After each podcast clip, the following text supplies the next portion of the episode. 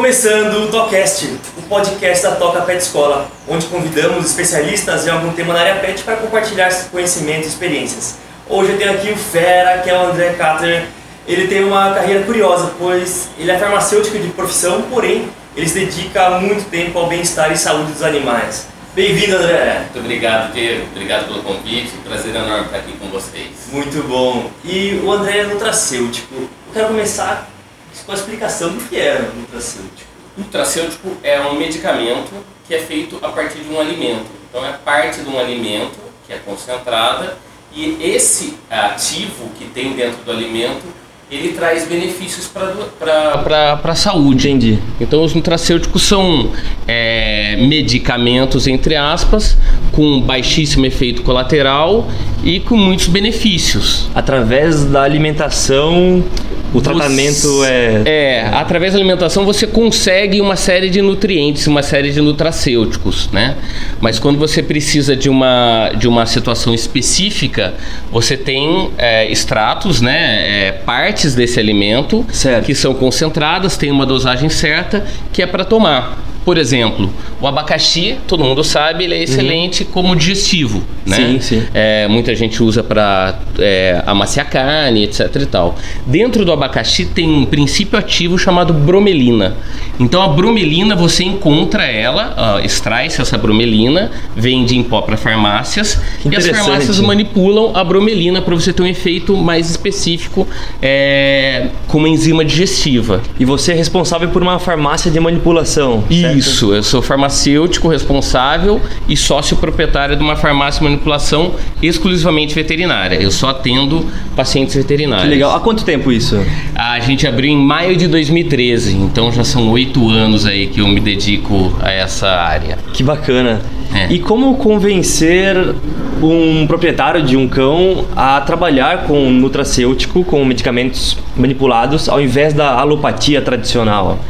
É, ou na verdade a, o convencimento da minha parte vai mais para o veterinário, né? Ah, certo. Diferente da farmácia de manipulação humana, a farmácia de manipulação veterinária atende exclusivamente às prescrições veterinárias, né? Entendi. Na medicina humana, o farmacêutico pode fazer algumas prescrições de alguns nutracêuticos, de algumas vitaminas e minerais.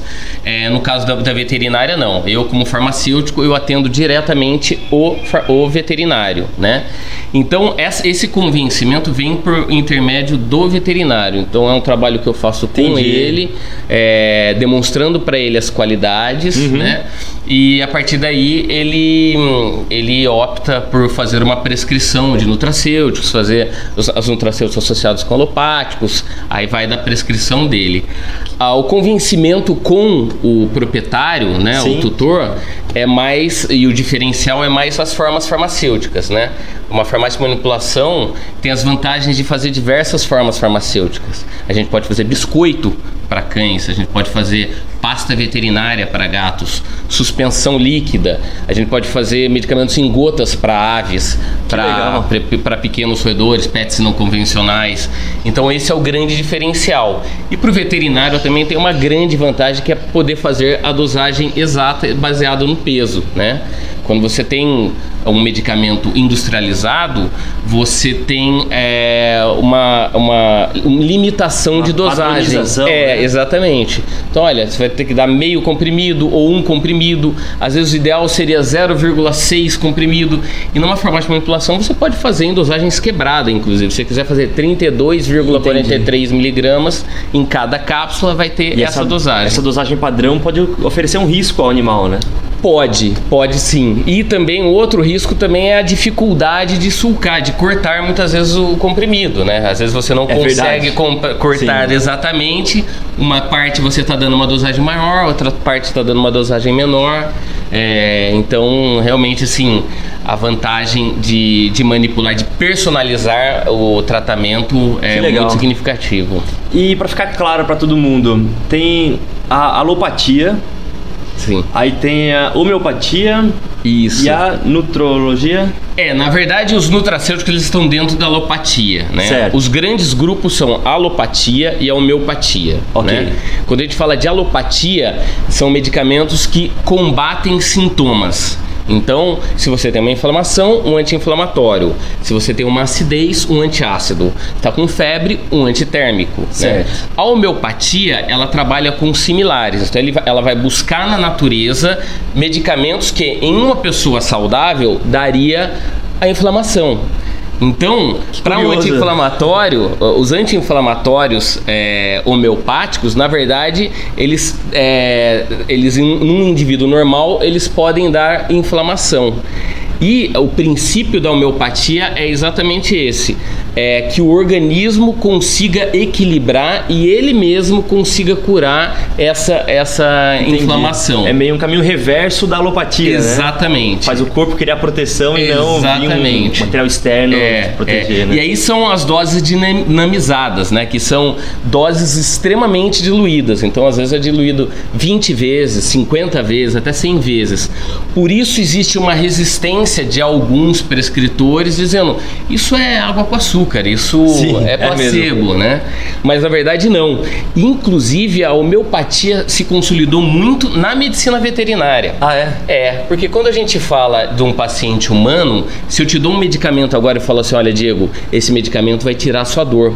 Se tem um efeito psicológico tem, de sentir, né? Existem vários estudos, por exemplo, de colocar um, um, um medicamento relaxante numa cápsula cápsula vermelha e falar que é um estimulante, você se sentir estimulado. porque tem esse efeito que a gente é chama de efeito placebo, que é efeito psicológico.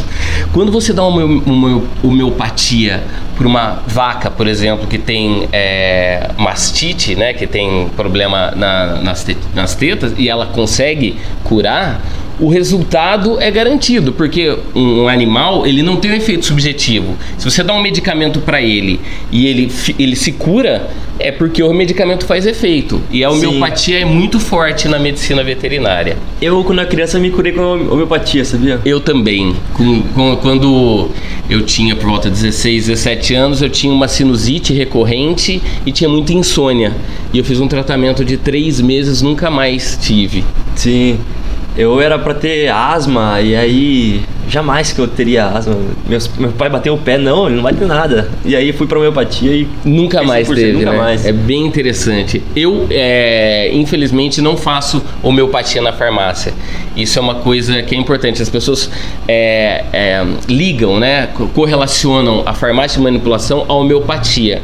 As farmácias de manipulação podem ter homeopatia, mas as farmácias de manipulação também fazem medicamentos Sim. alopáticos, né? É, então eu, infelizmente, apesar de gostar muito da homeopatia, na farmácia eu não faço a homeopatia. Eu faço certo. só a alopatia. E aí dentro do grupo da alopatia, é, a alopatia por si só são medicamentos, independente da origem, que tratam sintomas. Então pode ser origem vegetal, mineral, animal e até origem sintética, né? Certo. Dentro desse, de, de, desse grupo tem o grupo dos fitoterápicos, que são medicamentos exclusivamente vegetais, ah, né? E os nutracêuticos entendi. também estão nessa, nessa, nessa classificação de fitoterápicos. Eu já vi fitoterápicos, mas não é claro para mim o que era agora. É, São exclusivamente vegetais. É, exatamente. É, para ser um fitoterápico, ele tem que ser exclusivamente vegetal. O que não significa que ele não tem efeitos colaterais, o que não significa que ele pode, que ele, ele pode ser tomado a larga escala. Não, tem efeito colateral, tem a dosagem certa, muitos têm algum tempo para serem é, utilizados, né? Então é importante a prescrição. Porém, os efeitos colaterais eles são bem menores, né? É, quando a gente tem um, um medicamento natural, fitoterápico, um próprio nutracêutico, ele trabalha modulando aquela patologia. Então ele modula a inflamação, ele modula a febre, ele modula a dor, né? Certo. E quando você trabalha com um medicamento alopático, um, um medicamento sintético, aquele produto foi pesquisado e estudado para eliminar aquele sintoma. Entendi. Então por isso que ele acaba tendo um efeito colateral maior. E o efeito é mais rápido? Do alopático geralmente ele é mais rápido, porque ele, ele, ele vai ali para atuar na causa, certo. né? É o que eu sempre falo. Numa árvore, por exemplo, é, é se você tem uh, uma doença nas folhas, ele vai lá e tira essa doença das folhas, né? Uhum. Mas essa doença tem uma raiz e essa raiz literalmente está na raiz da, daquela árvore. Faz sentido. Que é o que a gente chama de terreno biológico. Então é importante você sanar aquela, aquele sintoma, sanar aquela, aquela dor, aquele, aquele desconforto para o paciente, mas é importante você avaliar e analisar o terreno. O porquê que está sendo recorrente essa doença? Onde está Sim. falhando? Geralmente é no, no, no, intestino ou alguma causa emocional, né? Sim. É, é curioso que 70% dos neurotransmissores que o cérebro usa são produzidos no intestino. Então, uma flora intestinal desequilibrada, ela desequilibra também os estados comportamentais desse paciente, tanto no humano quanto no veterinário. Muito então, interessante. É, é sempre bom cuidar do intestino, é, dar uma, um ganho significativo para o paciente. E quando você fala modular, modular quer dizer equilíbrio? Exatamente, certo. exatamente. É uma, uma coisa que quando eu comecei a estudar, é, eu me questionava bastante, né? É, a inflamação é uma coisa ruim? Não, a inflamação não é uma coisa ruim. Uma é, inflamação equilibrada, uma inflamação modulada é o que faz a gente crescer. Quando você está fazendo academia e você quer ter um crescimento de músculos, você precisa de uma inflamação. Exatamente. Você inflama aquele, aquele músculo para ele crescer. Quando você tem um, um machucado, você inflama ali para cicatrizar. Então a inflamação é importante para cicatrização. E a inflamação também ela libera algumas citocinas para proteger, para aumentar a imunidade. Uhum. Então o corpo totalmente isento de inflamação é um corpo é, é suscetível a doenças, né? Sim. Inclusive a, a, inflamação modulada, moderada, de leve, é, leve e positiva, ela está muito ligada à longevidade com qualidade. Então, para a gente viver bastante, para a gente viver mais, a gente precisa ter uma, uma, longe, uma, uma inflamação leve. E os nutracêuticos, os fitoterápicos, eles têm essa capacidade de modular. Né? Tem alguns nutracêuticos que é muito curioso e é contraproducente em relação a, aos med alguns medicamentos sintéticos, né? Alguns alopáticos. É, tem, por exemplo, a ashwagandha, que é um, um cogumelo medicinal, que ela é adaptógeno. O que é um medicamento adaptógeno? Nem imagino. Se você tem um problema de sono, você toma ela à noite e ela vai te ajudar ao sono. Essa mesma é, substância, se você tem um problema de cansaço durante o dia, você toma durante o dia e ela vai te dar uma energia. Então, pra gente é muito difícil acreditar Sim. que existe um produto que é bom para dormir e para te deixar esperto. Tão versátil, né? É, mas por quê? Porque ela modula. Possivelmente, se você tá com um problema de insônia, você tá é, com o nível de cortisol muito alto. Então você tá com dificuldade de dormir. Então ela vai e modula esse cortisol. Se você tá com cortisol baixo e de dia você precisa desse cortisol, ela modula ele para entrar no equilíbrio. Então Mas... esse é o grande barato da, da, das substâncias fitoterápicas, né, do, do, dos tratamentos nutracêuticos. E, e, é possível utilizar as dois formatos simultâneos? Importantíssimo. As duas medicinas simultâneas? Sim, sim. É, a gente não pode ser radical para nenhuma das áreas, né? É, o, o medicamento sintético ele tem uma vantagem é, em relação ao medicamento é, fitoterápico, nutracêutico, que é o, o, alívio de sintoma imediato. Isso é importante. Sim, né? sim, sim. É, quando a gente sente dor, não adianta o médico falar pra gente: olha, você vai tomar esse remédio, daqui a 10, 15 dias você vai melhorar. Não, doutor, eu quero tirar essa dor Precisa logo, já, eu preciso né? pra agora, né? Então, é, é, é, é, esse, essa função é muito importante no caso do, do medicamento alopático. Mas, se você está tendo essa dor frequente, dor de cabeça, dor no corpo, é, dor no, na, na, coluna, se você está com dificuldade na articulação e isso está sendo recorrente, é possível que tenha algum desequilíbrio dentro do seu é, organismo, né? Uhum. E quando eu falo do seu, estamos falando aqui, mas o, o- o animal também é igual. O cão, o gato, os, os pets de maneira geral é- são iguais. Então é importante você tirar aquela dor naquele momento e começar a avaliar é, e descobrir o que está por trás daquela dor. E aí quem vai atuar com maestria nesse por trás é a nutrição. Na verdade, quando a gente fala de nutrição, a gente pode ir até por macro. Uma boa alimentação e uma prática de exercícios físicos constante são os melhores remédios, né? Porque existe diferente, diferença entre remédio e medicamento, né? Qual é? O remédio é aquilo que cura. Então o chá da avó é um, um remédio. A cirurgia é um remédio. Comeu aquela feijoada e tá é, é, cheio, você come uma, um abacaxi e ele vai te melhor, aumentar os, os- os níveis de enzimas digestivas e você vai fazer uma melhor digestão. Entendi. Então o abacaxi é um remédio. Ok. A bromelina é um medicamento. Então é uma parte dele que é prescrita, medicamento vem da medicina, médico, então ela é prescrita para que esse é, para que faça um efeito. Então aí o médico vai ter a dosagem certa da bromelina para aquele seu para aquela sua patologia, né? Pessoas que têm uma alimentação saudável, pessoas que fazem exercício físico constantemente, elas não ficam doentes, elas não precisam de, de medicamentos. E quando precisam, elas se curam muito rápidos. Você tem longevidade para isso.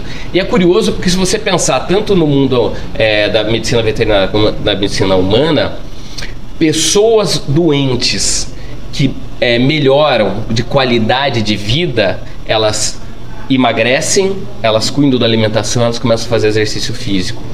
Se você descobre qualquer patologia, ou no cão, ou no gato, ou na gente mesmo, e você começa a tomar remédios, medicamentos para isso, alopáticos, Sim. ele vai tirar aqueles sintomas, mas você nunca vai ser uma pessoa saudável. Muitas vezes ele prolonga a sua vida, mas não com qualidade. Então você vive mais, mas não com uma qualidade. A dor diminui, aí chega uma hora que você vai ter que aumentar a dose e assim vai indo. É necessário atuar na causa raiz, né? Exatamente. E o que eu aprendi agora, o terreno biológico. Biológico, exatamente. Eu Vou agregar meu vocabulário É, essa, essa palavra. Terreno biológico. A gente tem um terreno biológico. O intestino Gostei. é um é um terreno biológico. A boca é um terreno biológico, né? Ah, pela boca que a gente coloca uma série de coisas. Tártaro, por exemplo, em cães, eles são os principais responsáveis pela inflamação. Então você dá um in- anti-inflamatório e ele continua tendo a inflamação. Por quê? Porque o tártaro tá ali. E o tártaro desprende bactérias, né? É, cadáveres de bactérias que no é, intestino liberam citocinas inflamatórias, liberam fatores de transição inflamatórios. E com isso vai dar a inflamação. E aí você toma um anti-inflamatório ou dá um anti-inflamatório para o paciente. O paciente para.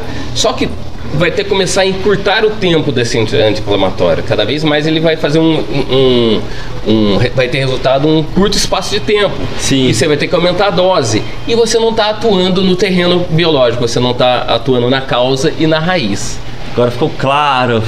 Legal. E me diga uma coisa, por que então não é tão conhecida essa parte dos nutracêuticos? Porque geralmente é só a alopatia, os, os medicamentos, a prescrição, isso é mais utilizado. Por que, que É. tem essa resistência, digamos? existência é um pouco histórica, né, o, Diego? É curioso porque a medicina é, tradicional chinesa, por exemplo, ela tem mais de 3 mil anos, né? Uau. E quando a gente fala de medicina tradicional chinesa, não está ligada à China, e sim à Ásia como todo. Há 3 mil, an 3 mil anos, tudo ali era China, né?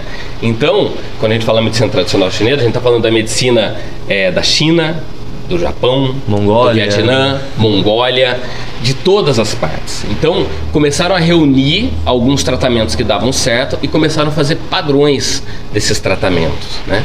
E é uma medicina que vem é, com uma experiência prática de 3 mil anos. A Caramba. medicina convencional, que a gente chama de medicina moderna, ela tem pouco mais de 100 anos. O, a indústria farmacêutica ela teve um boom no Brasil na década de 20 do, do, do ano passado. Do, do é muito recente passado, comparado à histórica, né? No ano de 1900 começaram as, as, as sínteses de, de, de, de medicamentos e começaram a perceber que era possível fazer, é, a partir de uma planta, sintetizar o princípio ativo e fazer isso em larga escala. E a partir daí as indústrias farmacêuticas investiram pesado nas, nas faculdades, nos locais de formação dos prescritores. Antes disso, o médico veterinário ele tinha uma relação muito íntima com o farmacêutico. Sim. E às vezes até com o boticário, né? Antigamente era o boticário.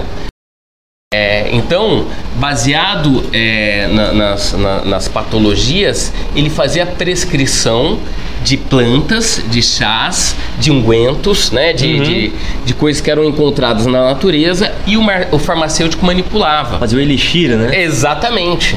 E fazia, uh, naquela época, existia sim um tratamento individual. Então o médico te, te, te consultava, fazia anamnese e fazia um medicamento para você. Seu irmão ia com a mesma patologia, de repente tomava um outro medicamento porque o médico tinha esse conhecimento. Quando a indústria trouxe a padronização e a praticidade, de falar, doutor, teve uh, inflamação, é 100 miligramas duas vezes por dia peso. Sim. Ficou muito mais fácil. A prescrição era e a, a garantia que se tinha de ter um medicamento padronizado da indústria que veio lá de fora, com muita propaganda, com muita mídia, era muito forte. Entendi. E na década de 20 começou a migrar.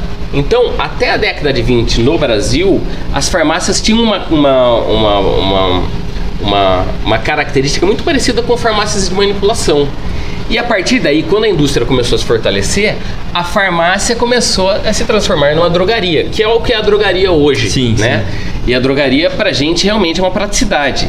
Você entra nela, você compra o medicamento, tá com dor de cabeça, então você tem medicamento para tudo. Ah, tô com febre, dor de cabeça, tô com uma inflamação, já compra um shampoo, já né? leva um kit, já, de... já leva um kit, exatamente. E ali é muito rápido, você não precisa de prescrição, você não precisa de nada. Você vai lá, compra e toma, né? A manipulação tem essa desvantagem dela ser preparada, então é uma coisa artesanal. Então, se você precisar de um medicamento manipulado hoje, você não vai conseguir para hoje, você vai conseguir para amanhã, porque eu vou ter que produzir isso hoje, né? Entendi. E aí a indústria, a, a medicina veterinária, a medicina de uma maneira geral, foi se acostumando com essa padronização.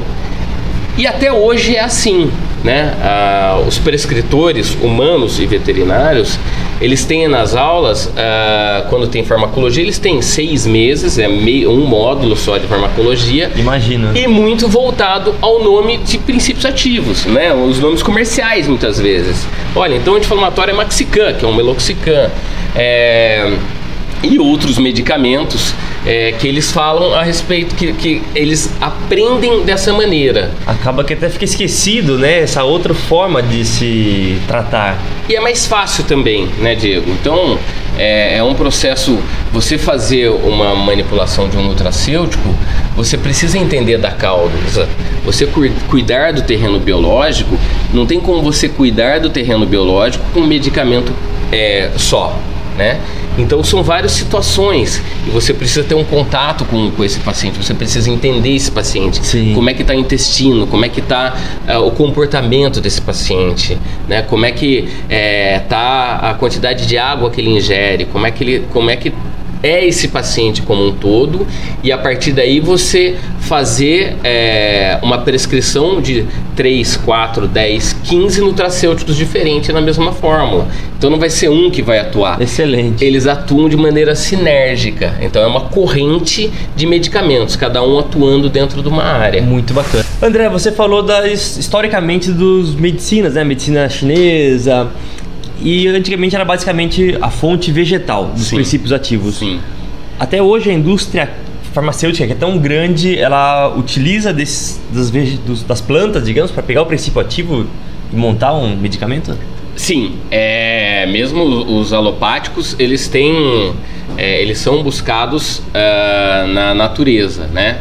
O ácido salicílico, por exemplo, o AS, né? É, ele vem da Salix alba, que é um salbugueiro. Então, que curioso. A, é, a indústria vê aquela molécula, né, é, natural, né? Entende ela e reproduz ela de maneira sintética, de maneira química. Ah, e isso agora- ela consegue produzir em larga escala, né?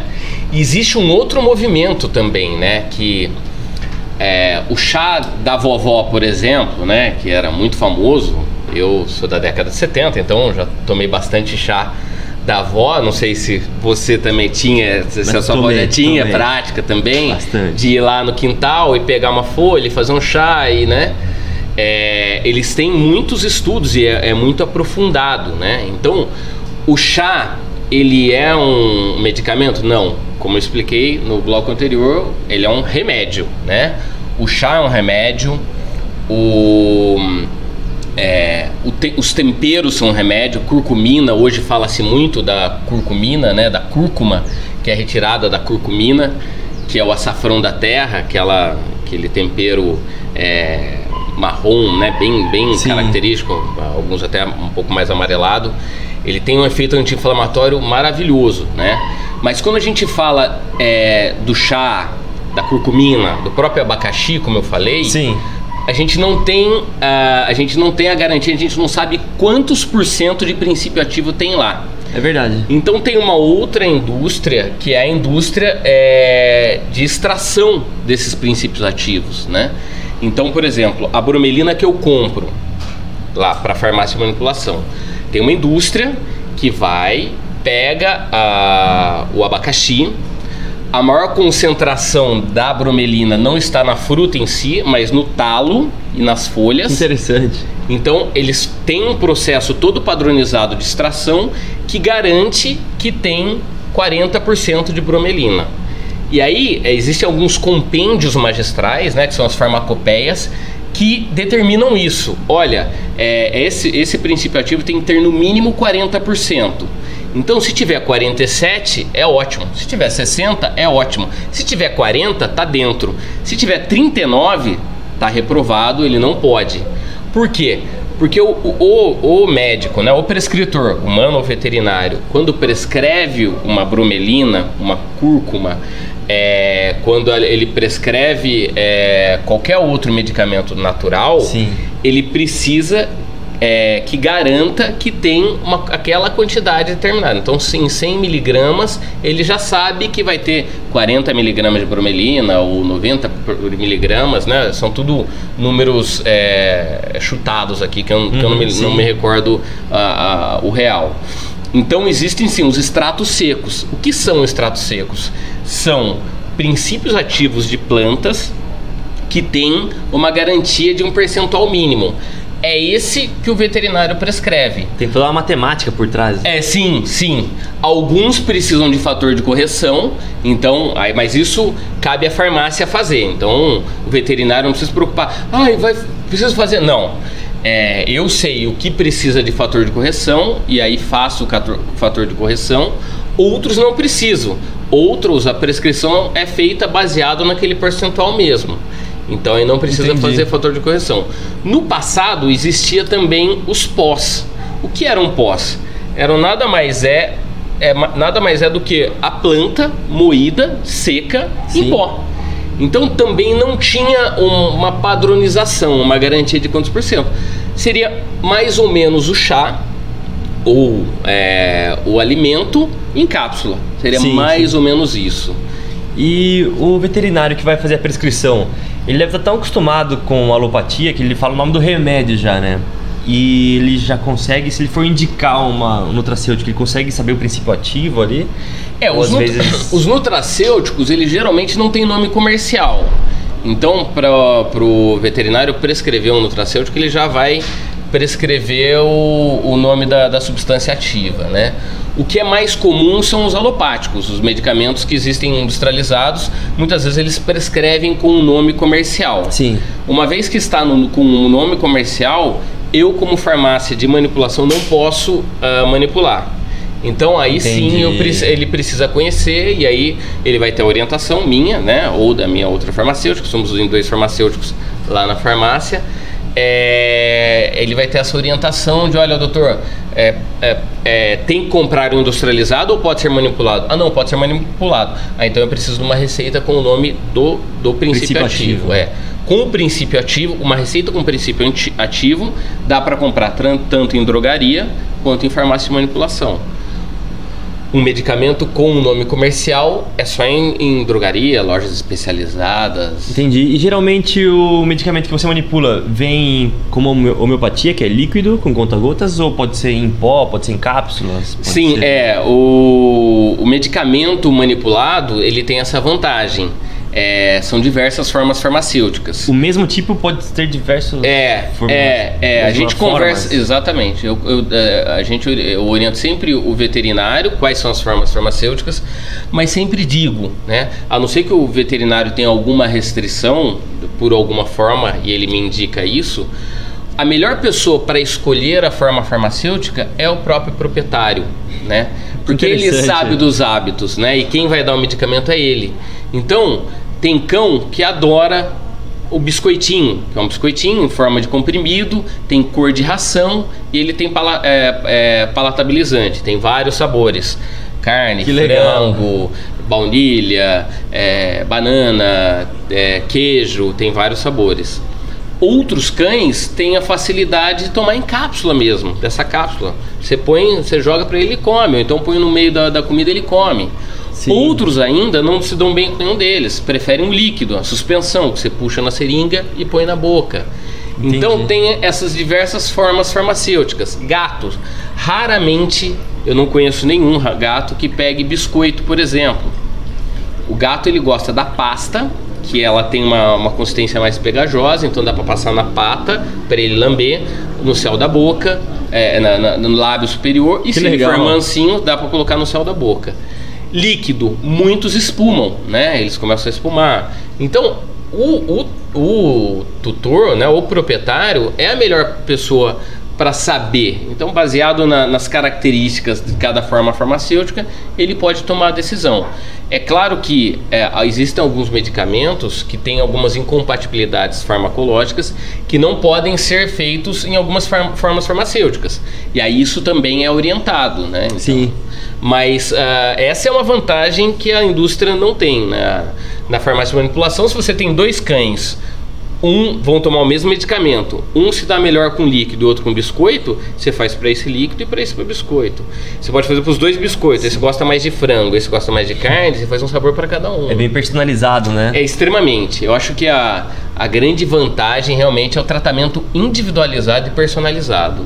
Eu faço uma forma personalizada. E também, para tratamentos de longo prazo, é comum, às vezes, o paciente enjoar daquele sabor não tem problema, você pode mudar o sabor conforme for fazendo. Enjoar daquela forma farmacêutica, vai mudando a forma farmacêutica. Ele não se adaptou com essa forma farmacêutica, podemos fazer de outra forma farmacêutica. E você atende mais cães, eu imagino, né? Cães e gatos. Cães e gatos. e, gatos, e é. grande porte?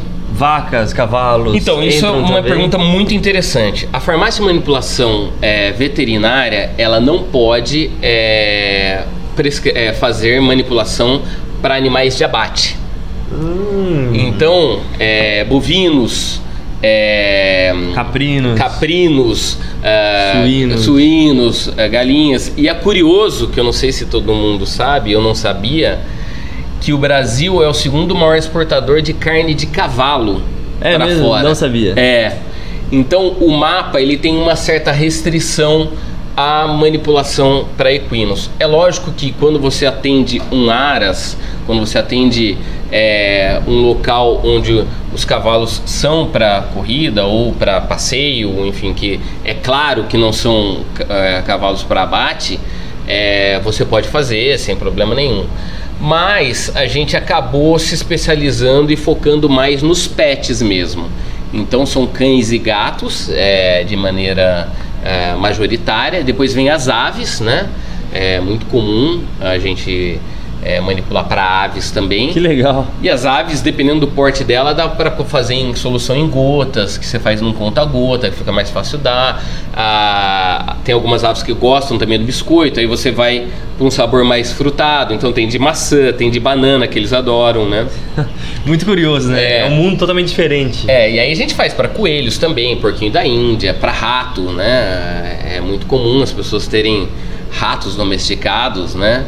É, e tem os pets não convencionais também, cobra, que é um pouco mais raro, né? E lagartos. Lagartos, iguanas, é, jabuti, já fiz muito medicamento para tartaruga de maneira geral. E os, os, os, pets de zoológico também, que não, a gente não tem muito é, o hábito de, de fazer, porque também a gente não não, a gente foca mais nos pets realmente, mas é possível. A farmácia de manipulação é habilitada para isso. Entendi. E a parte referente à, duração do tratamento? Dura um tempo maior, né? Isso é óbvio, do que comparado com a alopatia, a nutrologia vai é, demandar um período maior, uma paciência, digamos, do, do, do proprietário, enfim. Mas a eficácia é muito boa, né? É, ela é até melhor, né? Na minha opinião, quando você fala de um alopático, é, como eu falei anteriormente, o alopático ele atua na causa, né? Então ele vai lá e elimina o sintoma, mas ele não elimina a doença, né? Então ele é mais rápido, ele é mais eficaz no tratamento de sintoma. Do sintoma, Do né? sintoma, claro exatamente. Isso. Mas é, uma vez que foi eliminado esse tratamento, os sintomas voltam, né?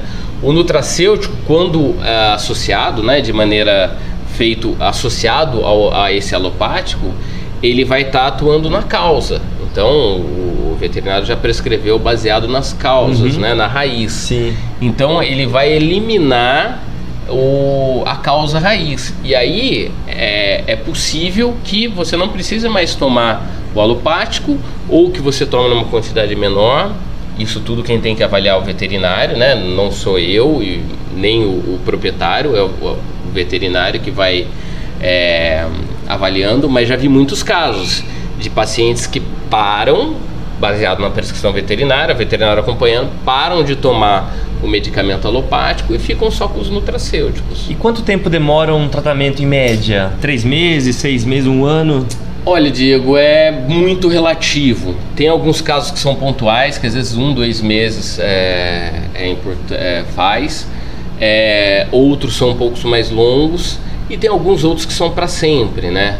O nutracêutico ele ele vem para suprir uma necessidade de nutrientes, né? Sim. E os cães hoje é, eles têm uma, uma, uma, carência de nutriente, né? Por mais que a ração seja de qualidade, por mais que eles se preocupem com todos os nutrientes, né? A ração é um produto seco ali, né? Exatamente. E é um produto é, prensado, manufaturado, né? Não é o, o a alimentação natural, não é um pedaço de sim, carne, sim. né? Não é, um, não é uma refeição que ele teria na natureza, por exemplo.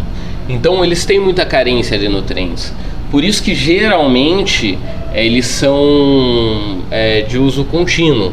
Os veterinários, de tempos em tempos, aí são protocolos, às vezes de dois em dois meses, de três em três meses, trocam os nutracêuticos, porque isso é, potencializa o efeito. Então, às vezes, tem dois, três nutracêuticos que fazem o mesmo efeito, mas são nutracêuticos diferentes. Então, uma estratégia bem interessante é você começa com um, dois, três meses, depois troca esse por outro, mais dois, três que meses, legal. e vai avaliando e de repente volta para esse, ou vai com o terceiro, ou mantém nesse. O corpo acaba acostumando com o princípio sim, ativo e aí sim, fica mais relaxado, sim. absorve menos. Sim. É, é, curioso isso que na, na, na, na, toda cotidiana, na nossa vida é assim, no humano também é. O corpo sempre tende ao equilíbrio. Então, se você caminha todos os dias, vai chegar uma hora que o corpo vai se acostumar com isso. Por isso que, no caso de exercício físico, o que dá mais é, resultado é você mudar as atividades. Então, anda de bike, corre, faz um hit, porque o seu organismo não, seu organismo sempre vai tender ao equilíbrio. Sim. E com o nutracêutico não é diferente. O organismo se acostuma e aí ele começa a ter um efeito é, menor ou então equilibrado. Você pode potencializar trocando a via e o mecanismo de ação desse, desse medicamento. Muito bacana. André, está acontecendo muito a humanização dos cães. Sim. Foi até um tema do último podcast nosso com a doutora Érica. E também está acontecendo a humanização da alimentação dos cães. Que é um veneno. Quais são os impactos para os pets? Olha, Diego, eu diria para você que, é, na minha opinião, é o, o grande vilão da, da saúde debilitada hoje de cães é verdade. e gatos. É.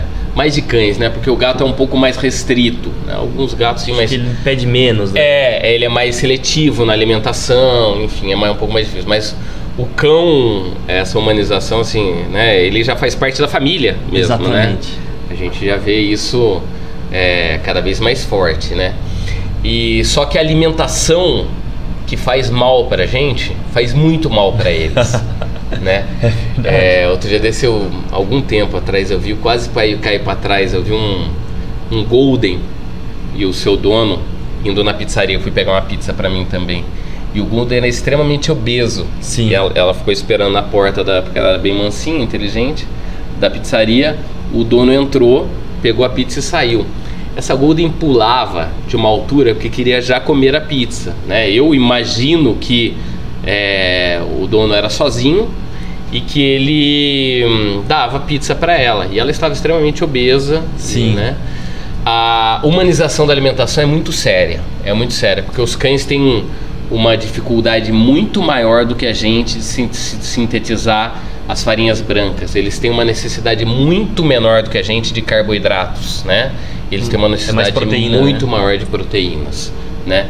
E, e os cães gostam e eles ficam com, com paladar seletivo, né? Então é comum ouvir isso. Ah, mas fim de semana eu só dou um pedacinho, senão ele fica babando e latindo. Olha, só come meio pãozinho de café da manhã com manteiga. É, é um veneno. Nossa, é, é o veneno, é um veneno. E aí vai dar doença, é, obesidade, ele vai morrer mais cedo, é, o, o, o proprietário vai ter gasto com cirurgias, com tratamentos, com idas a consulta, Sim. né? E você tem um cão que tem hábitos primitivos. Sim. Com jejum intermitente Sim. natural dele e o, o, dono quer que ele tome café da manhã, almoce e jante. Exatamente. Igual, é. Exatamente. Tá cada vez mais é, claro que o jejum intermitente para cães, por exemplo, é excelente. Alguns cães é, com hábitos mais primitivos fazem esse jejum por conta, isso é muito curioso, né? É, o cão às vezes passa um dia sem comer, você deixa a comida lá e não, não come. Tá tudo bem. E muitas vezes o dono fica desesperado e acaba fazendo uma carninha, alguma coisa que ele não está comendo. E na verdade não, é o momento dele, o ideal era respeitar. É o instinto dele. É, é o ideal era respeitar. Eu li muito por cima, não, não vou lembrar o certo, mas o, o cão que viveu 25 ou 28 anos é, de idade, ele tinha isso. Ele comia coisas naturais, ele caminhava junto com, com, o dono que era fazendeiro, ele ia de trator, ele caminhava acho que 7 ou 9 quilômetros por dia. Ele se alimentava da placenta, o, o dono cuidava de, de, ovelhas, se alimentava da placenta de ovelhas, Sim. do leite de ovelhas tal, e viveu que 25 legal. anos. E ele, por conta, fazia alguns jejuns intermitentes. Tinha dia que ele passava sem comer. O Thor, meu cachorro, de vez em quando ele faz também. E depois que eu descobri isso, eu respeitei e acho que está sendo bom para a saúde dele. Mas essa humanização, cara, é, o, é um veneno, é um, é um grande problema, perigo, né? é o grande problema. Cão é, é difícil cão. mudar a mente do é, proprietário. É, eu vi um, um, um veterinário uma vez falando, achei muito curioso. Que quando você. Lógico que isso tem que ter um acompanhamento veterinário, você não pode fazer por conta, né? Mas quando você começa a dar carne crua, ossos para ele roer, você começa a voltar a ter um olhar para aquele indivíduo como um indivíduo diferente da gente, né? Sim. Então ele não é um um, um, um, humano, um pequeno humano que pode comer de qualquer coisa. Não, ele, ele sim é um animal primitivo, ele é um parente do lobo e ele precisa de hábitos é, primitivos também. É uma, é um, uma questão um pouco polêmica que eu não gosto de me aprofundar, mas no fundo é bem isso mesmo, né? Então, é independente de concordar ou não com isso, né? É, é importante evitar ao máximo de dar medicamento, é, dar alimento na, é, humanizado. Eu uso muito na farmácia, né? Que ah, não, ele não come, toma medicamento, mas eu ponho em meia salsicha. Meia salsicha para um cão de 5 quilos é a mesma coisa que oito salsichas para um humano Caramba. de 80 quilos, né? É, é verdade. Se você fizer as contas, são 16 vezes. Então, é, é, é você imagina um, um paciente que toma sódio, é, remédio ruim. todos os dias, com meia salsicha. Ele está tomando, comendo oito salsichas por dia. Então faz esse cálculo. Ah, mas não, mas eu, a, a, senhora tá, tá, me ouvindo agora. Não, mas eu tenho 60 quilos. Então, é a mesma coisa que quatro salsichas para a senhora. É muita coisa. Olha, eu tenho 100 quilos. É a mesma coisa que 10 salsichas para você. Então, é muita coisa. Meio pãozinho para um cão de 5 quilos são quatro pães franceses para um, um humano de 80 quilos. Então, você começa a fazer essa conta você fala, não, mas é uma vez por semana. Mas você está dando quatro pães franceses.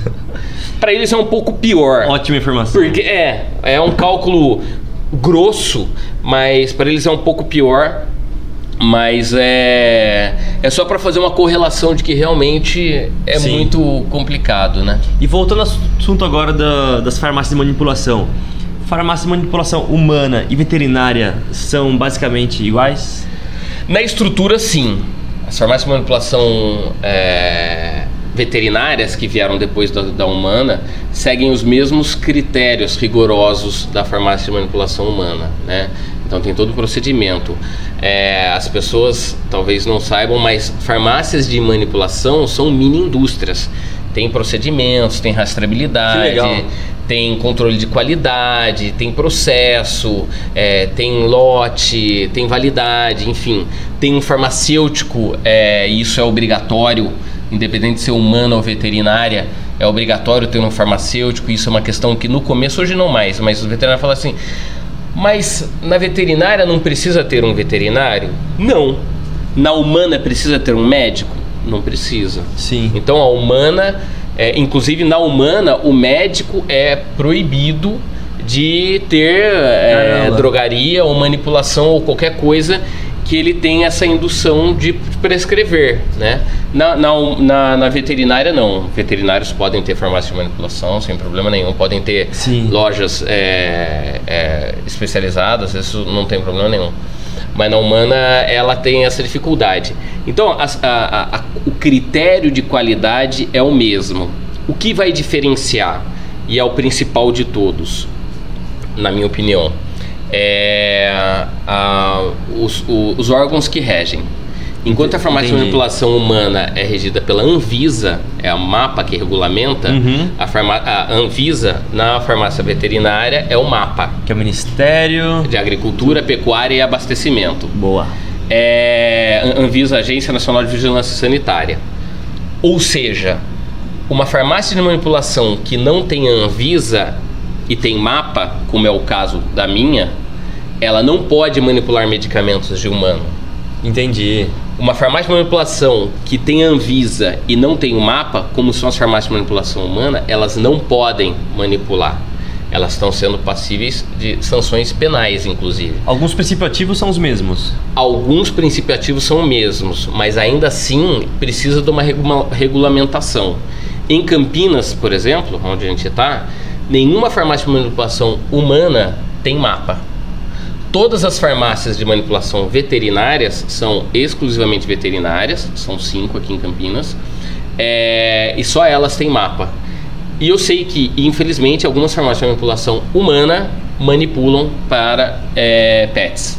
Isso é um risco muito grande, porque você não tem é, um farmacêutico, né? Como eu me falo, eu sou um farmacêutico veterinário. Você estudou medicina veterinária? Não mas eu estudo a farmacologia veterinária, né? Entendi. Então eu sou um farmacêutico, não sou veterinário, mas eu tenho todos os conhecimentos. E muitos ah, ingredientes que vão nos medicamentos, que são extremamente seguros para gente, são tóxicos para cães e gatos, né? Então esse conhecimento se faz necessário. E na farmácia de manipulação é, veterinária tem a vantagem de ter os medicamentos exclusivamente veterinários, que a humana não tem, e tem a vantagem de poder fazer formas farmacêuticas veterinárias que a farmácia humana não pode. Então, a farmácia de manipulação humana não pode fazer um biscoito, ela não pode fazer uma pasta veterinária. Que legal. Né?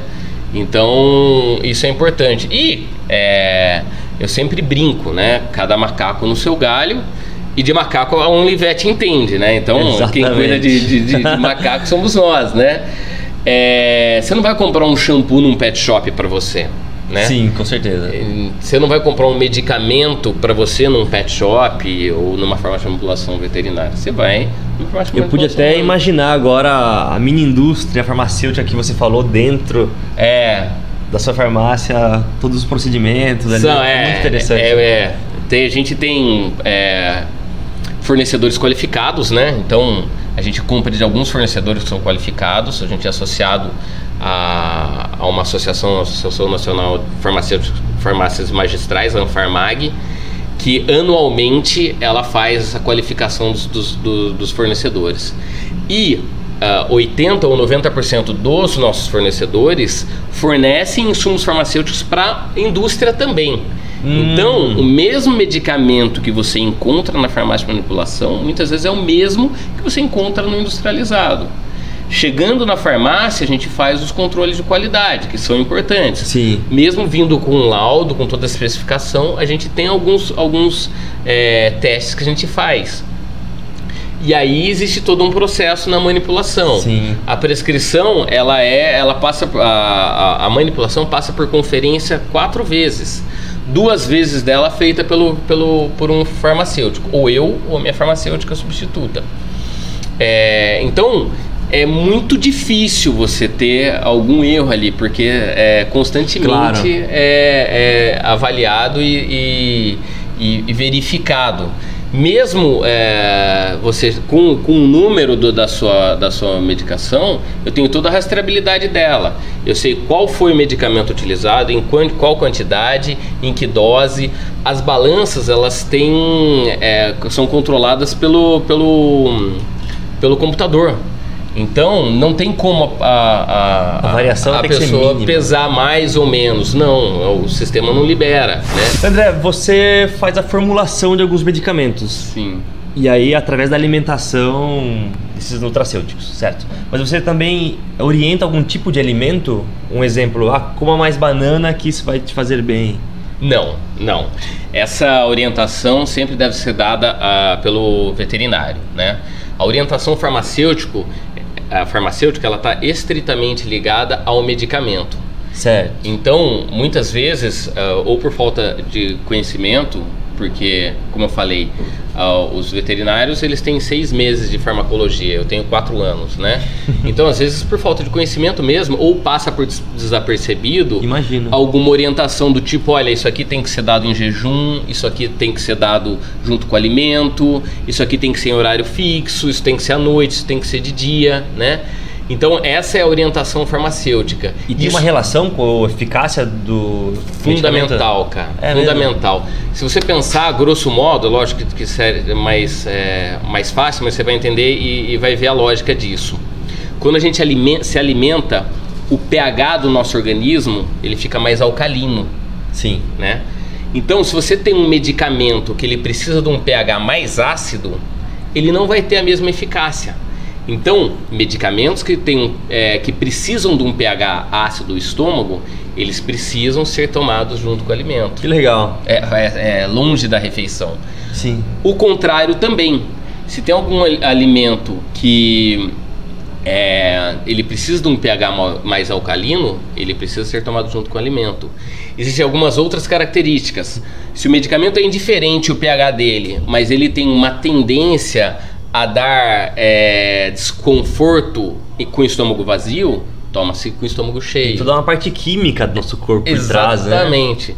Medicamentos que vão ser utilizados, por exemplo, a particulação. Geralmente é bom dar de dia, porque é de dia que o paciente vai estar se movimentando. Faz né? todo sentido. Medicamentos que é para acalmar, dá-se à noite, porque é de noite que, ele, que, que esse paciente vai Sim. precisar tomar. E geralmente um cão que tem uma doença instalada, isso é geralmente parte hereditária ou é falta de exercício físico, má alimentação, os hábitos? Pode ser tudo, é, pode ser todas essas situações e pode ser todas essas situações juntas também. É, existe uma predisposição a começar, ponto um. Ponto 2, esse, esse, esse paciente não está sendo bem nutrido, então potencializa isso. Né? É, Falta-se hábitos de exercício é, físico, né? É, e eu bato muito nisso, né? Alimentação, exercício físico, mais exercício físico, porque o exercício físico, a ausência dele é um círculo vicioso, né? Exatamente, né? O paciente para de fazer, não faz exercício físico, ele come, não gasta, ele engorda. Ele tem mais preguiça, ele Vira tem um mais ciclo. fome, come e vai fazendo. Até ele ficar doente, até ele ficar obeso.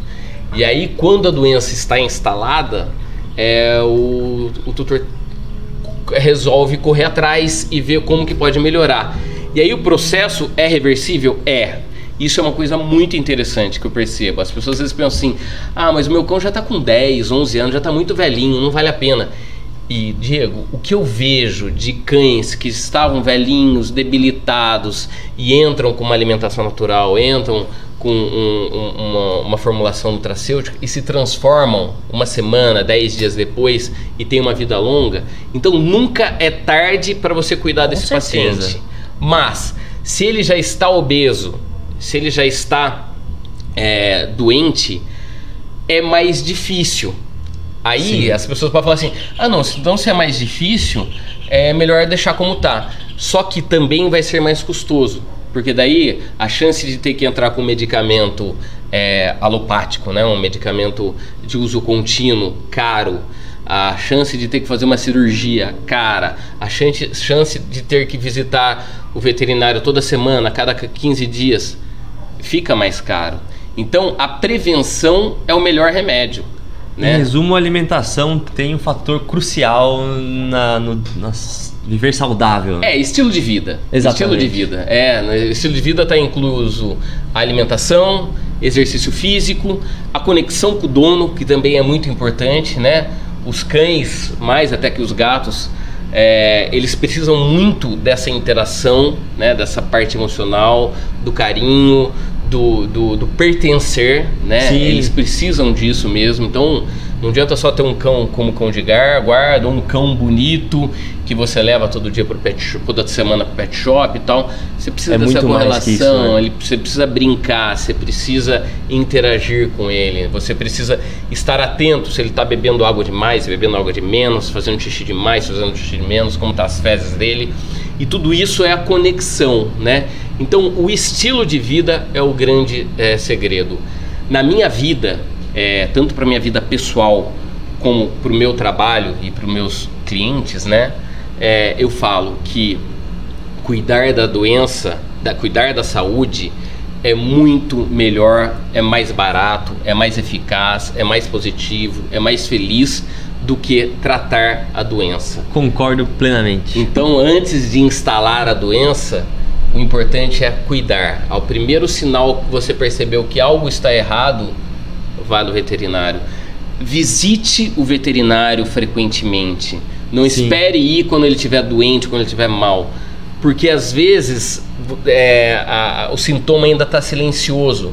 Mas no- faça todos os exames que Sim. os veterinários dizem que os, os- os clientes, eh, os proprietários já reclamam muito, muito de- dos, dos exames, do preço. Faça os exames, porque num exame, às vezes você já sabe que alguma coisa está errada e você já, antes do sintoma se instalar, você já começa a tratar e dá um melhor resultado. Excelente, André.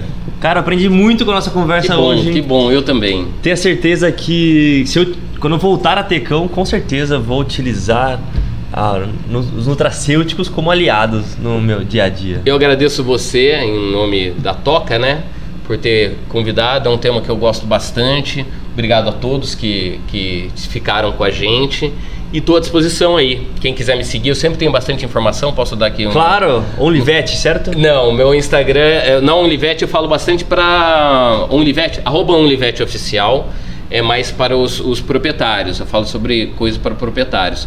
Para veterinárias, arroba andré.cater, como tá aqui na, na plaquinha, andré.cater, eu sempre estou dando informação e ali é um canal também para tirar dúvidas, é, sempre estou à disposição. Muito legal de verdade. Obrigado, obrigado, Show. Muito obrigado. Até o próximo Talkcast. até mais.